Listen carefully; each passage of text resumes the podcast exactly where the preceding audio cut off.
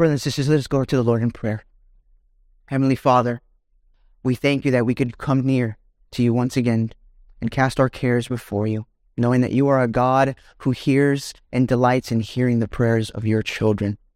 And so, Lord, we ask that as we come to your word, that you would illumine our hearts, that you would be with us. Give us open ears, receptive hearts, and open eyes to behold wonders in your word.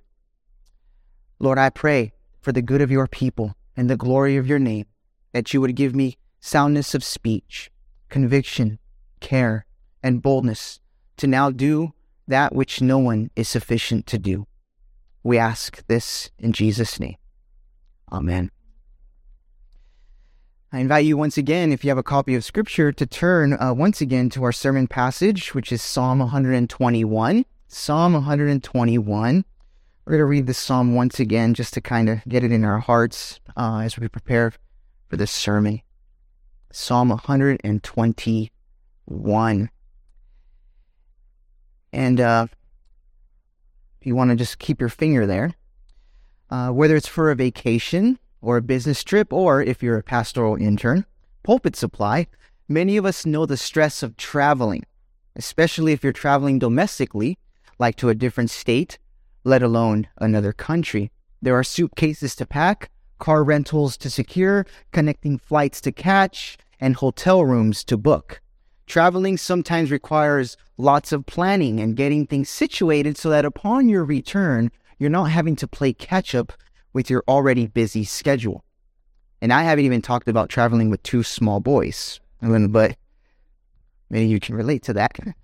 But as you and, and as you may have witnessed and perhaps experienced, traveling can also be dangerous.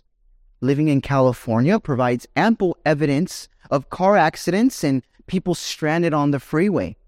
We turn on the news and hear of trains derailing and airplanes crashing.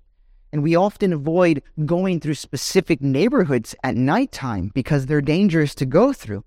Trying to get from point A to point B can be very dangerous. And sometimes that doesn't even happen. We don't make it to our destination for various reasons outside our control. Perhaps getting to service this evening on time was a challenge. You probably thought, am I going to make it? Now, I'm sure many of you can relate to that question. Am I going to make it? For some of you, it's been a question on your heart for a long time. Am I going to make it? It's a question that might keep you up at night, feeling anxious, depressed, ashamed, hopeless, and ridden with guilt. Your faith is hanging on by a thread, so much so that as you're tossing and turning at night, perhaps even now in this service, you keep asking yourself, am I going to make it? But let me tell you something, brothers and sisters, before we even begin reading our sermon passage, that God has promised that you will make it to your destination. For there's one destination you're guaranteed to arrive at safely. And while the journey there is bumpy and dangerous, Psalm one twenty-one describes how the Lord will personally see to it that you make it to your destination. How can that be? The reason is that the Lord has provided someone to travel that journey for you. And so with that, let us read Psalm one twenty-one and see how that is the case. Psalm one twenty-one, a song of ascents. I lift up my eyes to the hills. From where does my help come? My help comes from the Lord who made heaven and earth. He will not let your foot be moved. He who keeps you will not slumber. Behold, he who keeps Israel will neither slumber nor sleep. The Lord is your keeper. The Lord is your shade on your right hand. The sun shall not strike you by day, nor the moon by night. The Lord will keep you from all evil. He will keep your life. The Lord will keep your going out and your coming in from this time forth and forever. more. May God bless the reading of his holy, inerrant, infallible, and authoritative word. Amen. Well, if you notice, I have three points here. The first point we're going to be looking at, verses from verses one to two, is that there's a promise of a keep of a helper, the promise of a helper. Now, when examining a book's cover, you'll notice the author often includes a subtitle. For example, the subtitle to Michael Horton's The Christian Faith is A Systematic Theology for Pilgrims on the Way. Now, by the title of the book, we know that this book is going to be about systematic theology. That much is obvious. But by the subtitle, Horton also says this book, his book, is for pilgrims, providing additional insight into his target audience. Similarly, before the psalmist begins verse one, he provides a subtitle of his own, informing us who this psalm is intended for, which isn't all that obvious or evident in our English Bibles. Before I explain what I mean, notice just above verse one how the psalmist indicates that this is a song of ascents. In short, this subtitle belongs to a group of psalms sung as the date approached to celebrate various Old Covenant festivals such as Passover and Pentecost. But what makes this particular psalm special is that the subtitle differs from all the rest in that it explicitly states for whom it was written. Like Horton's subtitle, which is For Pilgrims, we can translate this psalm's subtitle as A Song for the Ascenders. What does this mean? Well, as I mentioned earlier, under the Old Covenant, God had commanded his people, Israel, that the entire nation was to assemble in Jerusalem to celebrate various annual festivals. And so each Israelite and their family had to make the arduous and dangerous journey toward Jerusalem, no matter where they lived. And if you're familiar with Israel's geography, Jerusalem is situated on mountains. And what was in Jerusalem? The temple, where the Lord met with his people.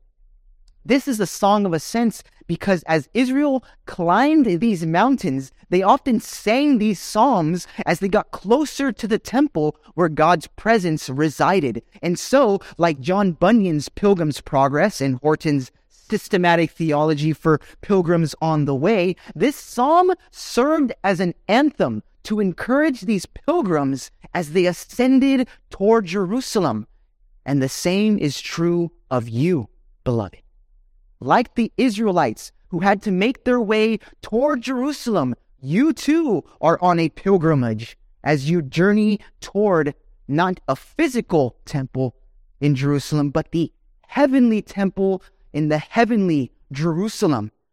But as you know, this pilgrimage is often filled with many dangers, temptations, and discouragements.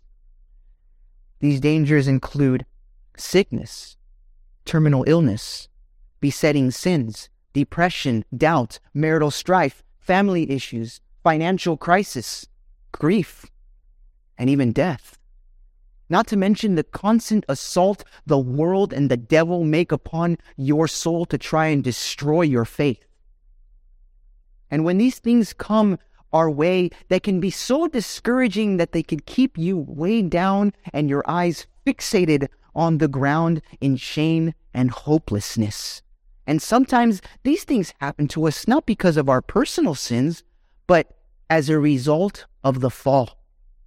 Sin and misery now plague the pilgrim's road as they attempt to reach their glorious destination. However, this didn't discourage the psalmist in the least. While recognizing how difficult their journey will be, the psalmist doesn't include, doesn't conclude the impossibility of it all. Instead, he declares his confidence in the one who will preserve him so that he reaches his heart's desire, God's glorious presence. And how does he do this? Well, he's a good confessional Presbyterian. He does this by question and answer format. What do I mean? In verse one, the psalmist asks, I lift up my eyes to the hills. From where does my help come? For the psalmist, the answer is obvious.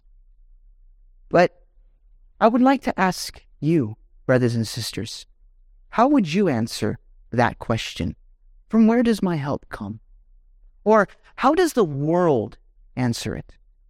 The unbelieving world declares that their help is in political power, assuming that if they can get just the right person in office, all their problems will fade into bliss.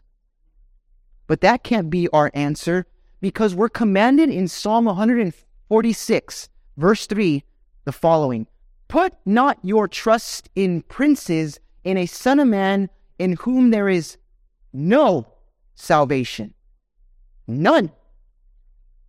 Others declare their help is in money, thinking they'll, they can buy their way out of every problem in life. But that's also a false hope, because Paul tells us in First Timothy chapter six, verse seventeen, to not set our hopes on the uncertainty of riches.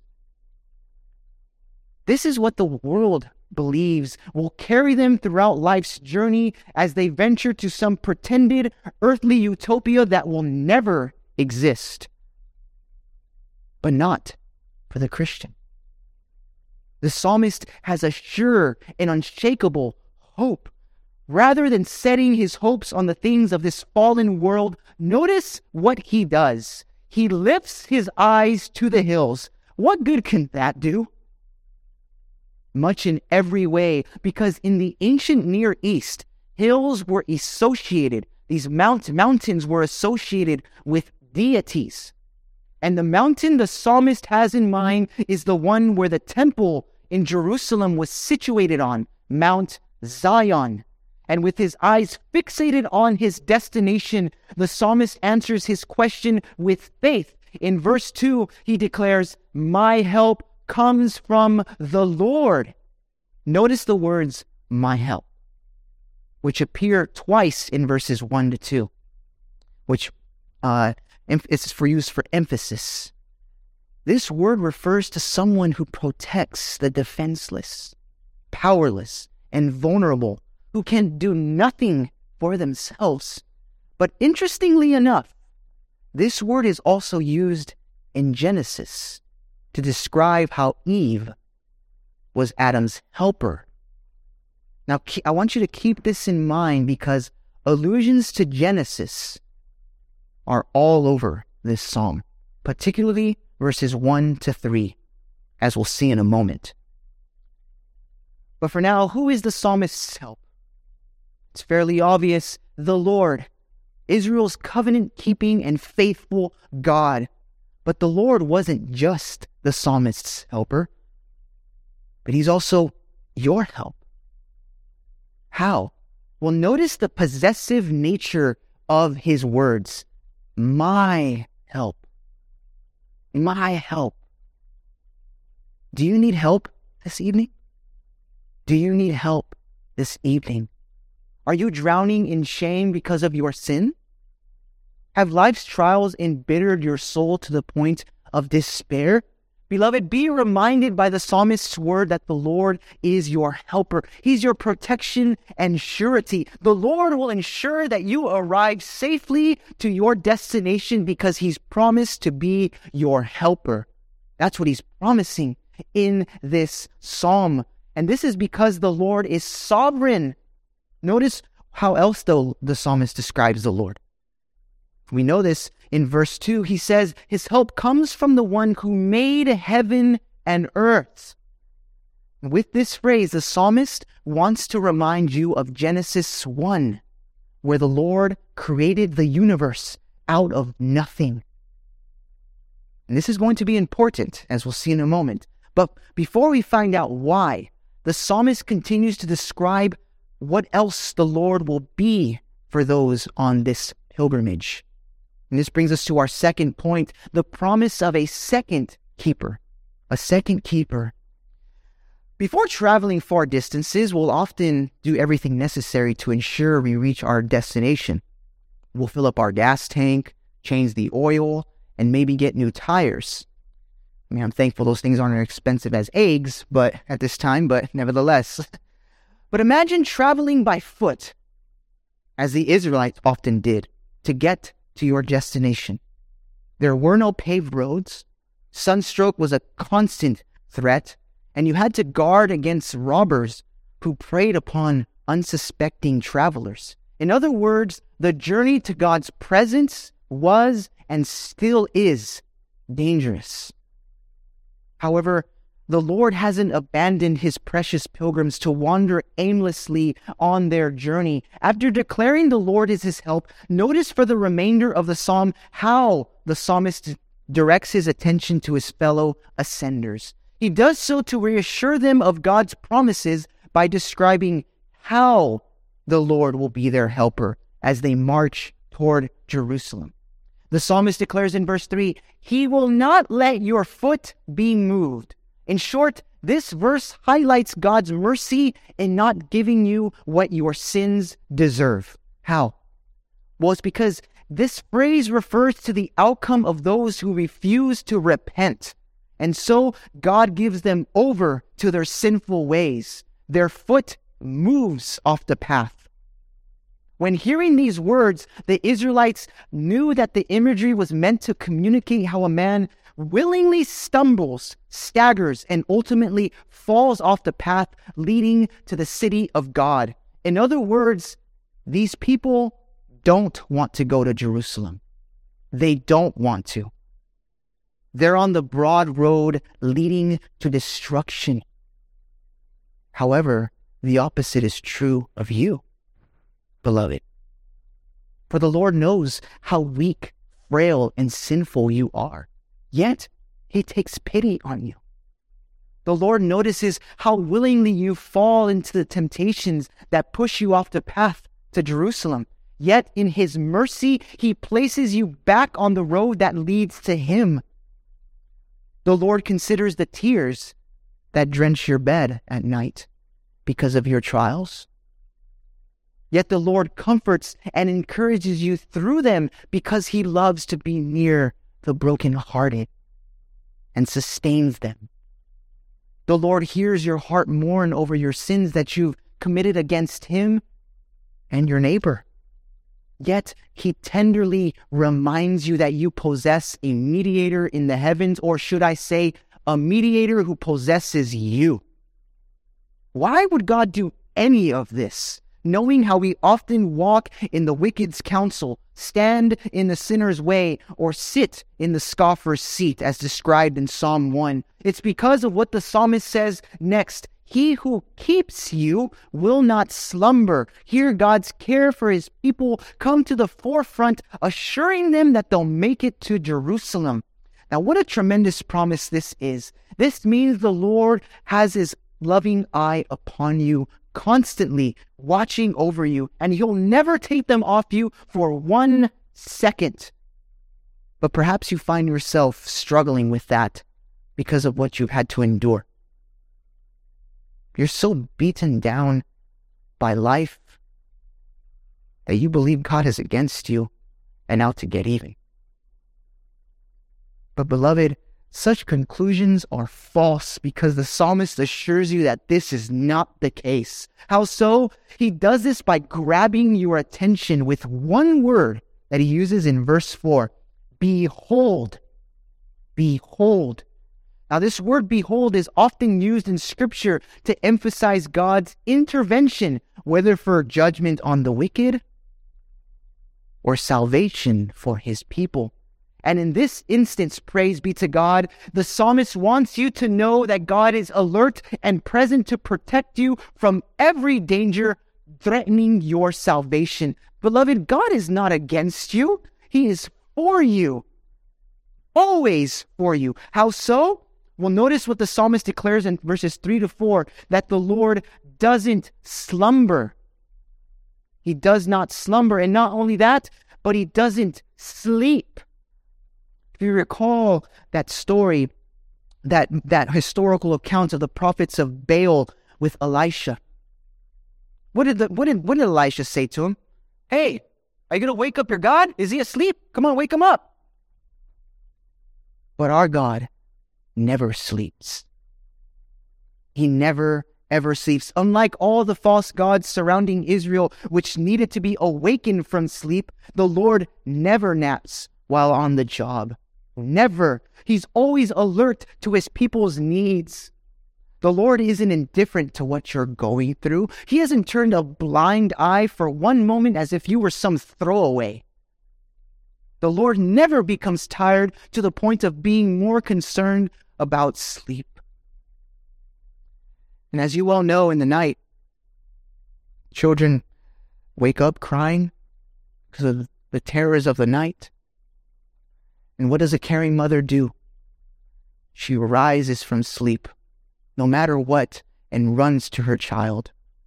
And the same is true of the Lord, yet he doesn't go like this. He doesn't, oh, okay, I got, no, always there. No, the Lord is always there because he's a very present help in trouble. But with these verses, we're also introduced to this psalm's central theme, because you'll notice that the word to keep appears six times. Six times the word to keep is mentioned. This means God wants you to know why and how you'll make it to your destination. It's because he preserves, as we read in our confession of faith. He guards, he protects you, which is what the word to keep means. And the Lord will never fail in doing so.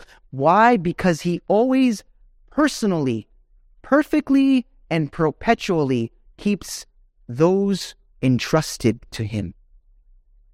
Now, when I mention those three words, personally, perfect, and perpetually, it should remind us of Adam's commission in the covenant of works.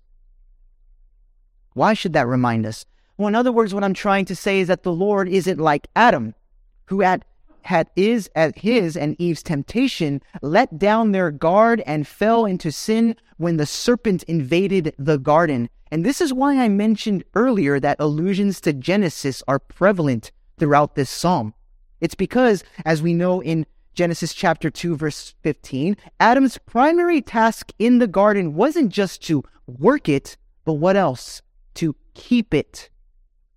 Had he done so, Adam would have been given the right to ascend the hill of the Lord, a song of ascents.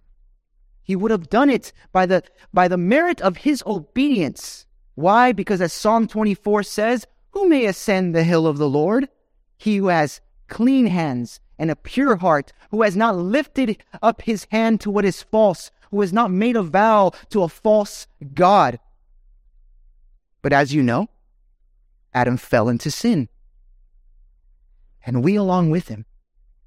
And not only that, and now, not only is it impossible for anyone, including you, to merit eternal life by your good works and obedience, the Lord still requires perfect obedience if you want the right to ascend his hill. And as we've been describing briefly just now, that journey there is impossible to achieve. It'd be like trying to climb Mount Everest with beach clothing. We're too weak and sinful to achieve such a thing. And not only that, but because of the fall, creation has been subjected to its curse. It now works against those attempting to ascend the city of God. How so? How is this? How do we see this here? Notice in verse six, the conditions the Israelites had to endure to get to Jerusalem. The psalmist says, the sun shall not strike you by day, nor the moon by night. In other words, for twenty-four hours a day, day and night, for the rest of your light, life, what we were supposed to have dominion over now pounds and beats down against us, keeping us subjected to it, to it, that we cannot ascend the hill of the Lord. This verse describes the conditions produced by the fall, which is that of a wilderness, and the Jews had to endure it in order to make it to Jerusalem. It's a picture of Israel's desert wanderings. And the same is true of us. Instead of living within the Garden of Eden, we're now forced to wander in exile through this wilderness because of what Adam and us in him failed to keep. However, despite these grueling conditions, notice what the Lord is for those traveling through the wilderness. The psalmist says in verse five, "The Lord is your shade on your right hand." In other words, beloved, nothing brought about by the curse will ultimately have its way with you. That crippling disease that's that will that's uh, that that's overtaking your body will not consume you to keep you from your destination. That sin that's gnawing at your flesh will not consume you. The Lord Himself will be your shade, protecting you from the punishment your sins deserve that came with the curse. As Psalm ninety-one verse two says, He will cover you with His pinions, and under His wings you will find refuge. And as He shields you in the wilderness, the Lord Himself will bear the punishment you deserve, keeping in your place what the first Adam failed to keep. Is that even possible? Yes, because at the heart of this psalm, the gospel is articulated for those trying to get to Mount Zion, but can't. Notice what the psalmist says in verse five. The Lord is your keeper. This isn't just a declaration of divine protection. By claiming that the Lord is your keeper, the psalmist also says that the Lord Himself will keep what the first Adam failed to keep in the covenant of works. And this is why I said earlier that allusions to creation would be significant. Recall how the psalmist referred to God as the maker of heaven and earth. This is important. In verse two, I should say, it mentions that in verse two. This is important for these ascenders because it reminded them how after finishing creation on day six, the Lord did what? Entered everlasting rest on the seventh day, the very thing Adam would have done had he successfully passed his probation period under the covenant of works. And what did the Lord do? He rested from all his work and was enthroned over all creation as king. And the psalmist realizes this. By alluding to the creation account, he knows that there's one who can ascend the hill of the Lord because he's already entered that glorious rest. And so he makes his appeal to the God who made heaven and earth. Another psalm, ascents, another song of ascents clearly demonstrates this. Notice the echo if you look just uh, further, to further to Psalm uh, one twenty-three, verse one. Look, notice the echoes. Notice the echo. Psalm one twenty-three, verse one, to you I lift up my eyes, O you who are enthroned in the heavens. In other words, the psalmist doesn't just promise that God will send a second keeper, but that He Himself will be that keeper. It's as if the Lord, I'm sorry, it's as if the psalmist were saying, Lord, keep this journey for us because we cannot do it ourselves. You've already entered that rest for us. If we're ever going to make it into your glorious presence, our help can only be you. And the good news is, beloved, that this is what precisely what the Lord has done. How so? Well, this brings us to our third and final point, the promise of glory. The promise of glory. Where does the psalmist declare this promise of glory? It's found in verse seven. The Lord will keep you from all evil. He will keep your life. Now, we must qualify what the psalmist is saying here because many have fallen into this error. Verse seven doesn't promise a cushioned life as if nothing bad will ever happen to believers. If that were the case, the book of Job, many psalms, our experience, and even Jesus' life would make zero sense.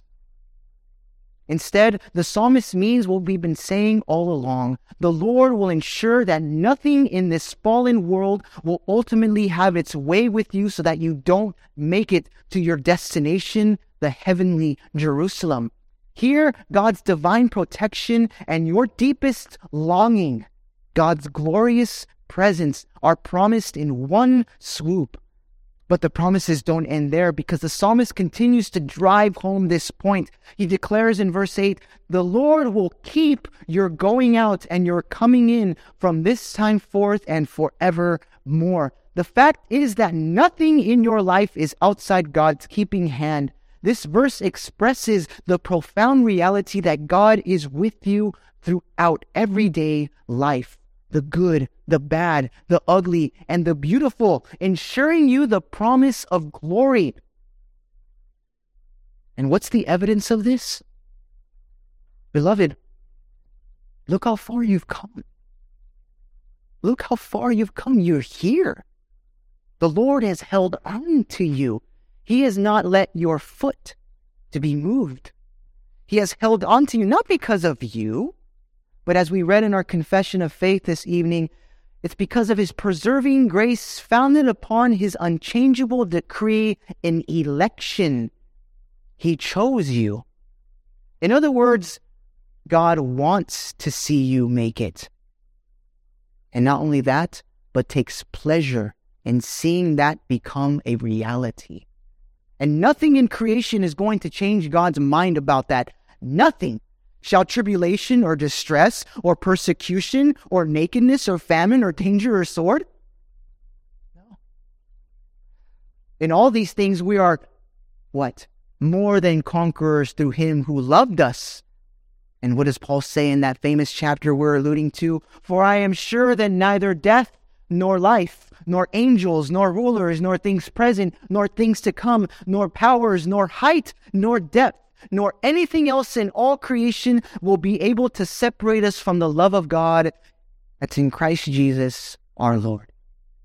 And so let this profound truth comfort your weary heart if your trials have weighed you down. When you didn't get that promotion at work, or you failed the exam, your finances are tight, your loved one passed away, the doctor's report came back positive, your child abandoned the faith, know that the Lord has, is, and will keep your going out and your coming in. He will shield you from start to finish. The one who made the galaxies to dance for him is whose massive majesty will pull you through into his kingdom. But how can any of these promises, the promise of a helper, a second keeper, and of glory, be true? How can you be assured of all any of these things? It's that's because there's one ascender for whom this psalm was written for.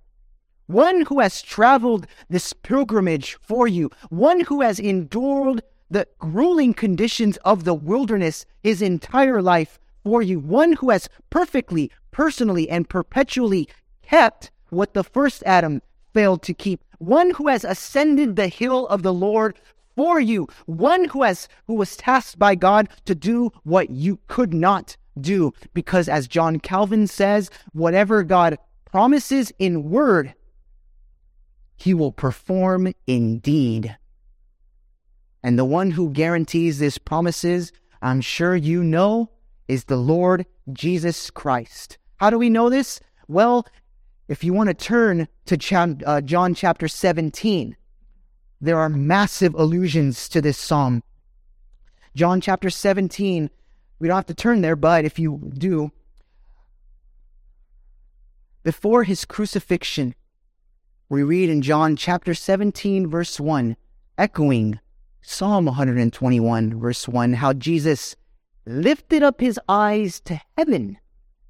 Like the psalmist looked to the Lord as his helper, the maker of heaven and earth, Jesus looked to his Father who shared the glory with him when they created the universe and entered everlasting rest, as Jesus says in this passage. "And now, Father, glorify me in your own presence with the glory that I had with you before the world existed."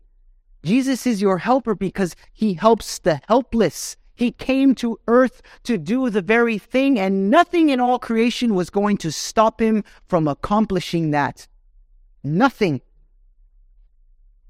And where do we see? Why? Because where do we see the promise of a second keeper in this passage?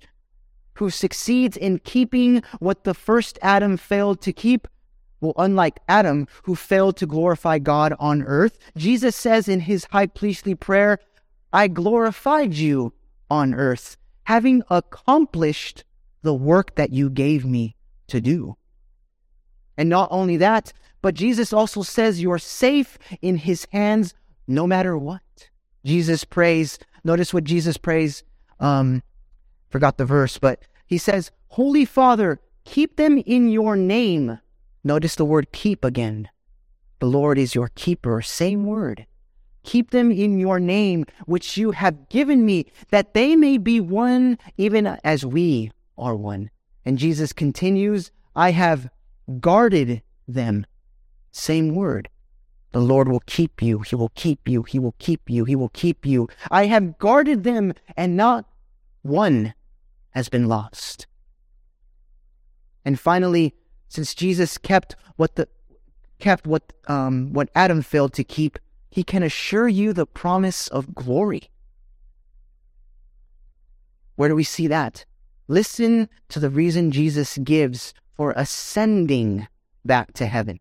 Father, I desire that they also, whom you have given me, may be where, may be with me where I am, to see my glory that you have given me, because you loved me before the foundation of the world. And as we conclude, similar to how the Jews traveling had traveled from all over Jerusalem to the temple in Jerusalem, uh, to the temple in Jerusalem, the end goal for every believer during their earthly pilgrimage is the heavenly temple, where God's presence eternally resides. And the good news is that that journey, your journey, has been secured, because it's been secured by the life, death, and resurrection of Jesus. But there's always a missing element. Notice how we just stop there. We always say, yes, the life, death, and resurrection of Jesus. Amen, that's true. But there's always a missing element to Christ's work that's often overlooked. Often overlooked. And what is that? His ascension. A song of ascents for the ascenders. Beloved, you can now confidently, confidently lift up your eyes, not to some physical hills, not to some physical temple, but to heaven itself. Why? To the one who ascended the hill of the Lord on your behalf, who keeps you through all your struggles so that one day you too will arrive safely at your destination, the heavenly Jerusalem. Because where he is, there you too will be with him forever and ever and ever. And so, in answer to the question, am I going to make it? The answer is a resounding yes. All glory, honor, and praise be to the glorious helper, keeper, and ascender for his people. Amen. Will you bow your hearts in prayer with me? Father, we praise you for the glorious promises that find your yes, that find their yes and amen in the Lord Jesus Christ. We thank you for providing a Savior who helps us in our weaknesses, keeps us through our trials, and has secured a place for us in your glorious kingdom. We ask that by the Holy Spirit's power, that you would hide these promises deep in our hearts, so that when the trials and storms of life come our way, we're reminded that we're held by a power not our own, but by the firm and mighty hands of Jesus Christ, who loved us and gave himself up for us, because he is our keeper, who kept for us what we could not keep. It's in his name we pray. Amen.